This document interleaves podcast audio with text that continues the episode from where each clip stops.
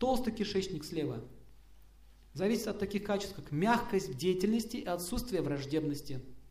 А если он всех посылает в толстый кишечник, туда, вот то и будет болеть. Прямая связь. То есть он что хочет делать? Он хочет таким образом всех напрягать. Он нет у него этой мягкости деятельности. Или он ругается, говорит, у тебя руки из толстого кишечника растут. Он говорит. Зачем так говорить, что руки оттуда растут? Ты лучше научи правильно, как делать. Да, вот мастер работает, и он ругается все на всех, он молодняк. Вот, неправильно, неправильно, руки не заточены, тот не подточено, все у вас плохо. Зачем так говорить? Ты научи. Качеств таких нет. Поэтому начинает толстый кишечник страдать.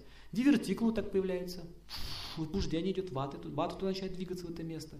То есть, видите, а мы начали сначала с простой аюрведы, да, с базы. А сейчас мы уже видим еще более тонкие вещи. Что оказывается не просто ветер подул в пупок. Ветер подул в пупок это полбеды. Но когда ветер постоянно в голове у тебя, когда ты ведешь себя так, то там начинаются болезни. И так эти болезни начинают развиваться все больше и больше. Чем больше агрессии, гнева, жестокости, насилия в деятельности, то это рождает тяжелые болезни толстого кишечника. Итак, следующее нужно понять, что органы справа означает напрягай всех на работе. То есть кишечник справа означает напряг всех на работе. Кишечник слева напрягай всех дома. Правое солнце, левая луна. Луна – внутренний мир, правое – внешний мир.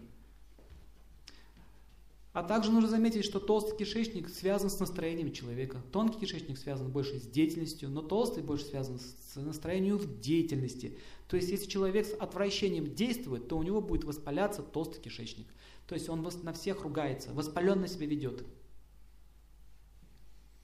То есть, от степени его ума будет зависеть, там будет вата, пита или капха. Лень что будет копить в толстом кишечнике? Лень. Или какой элемент? Земли. Земля, правильно, капха. Раздражительность мелкая, это что? Вата. А гнев, жестокость, пита. Вот вам, пожалуйста. Поэтому в глазу, в радужке это все видно. Это уже отображает ум, и ум отображает состояние внутренних органов. Вот какая связь.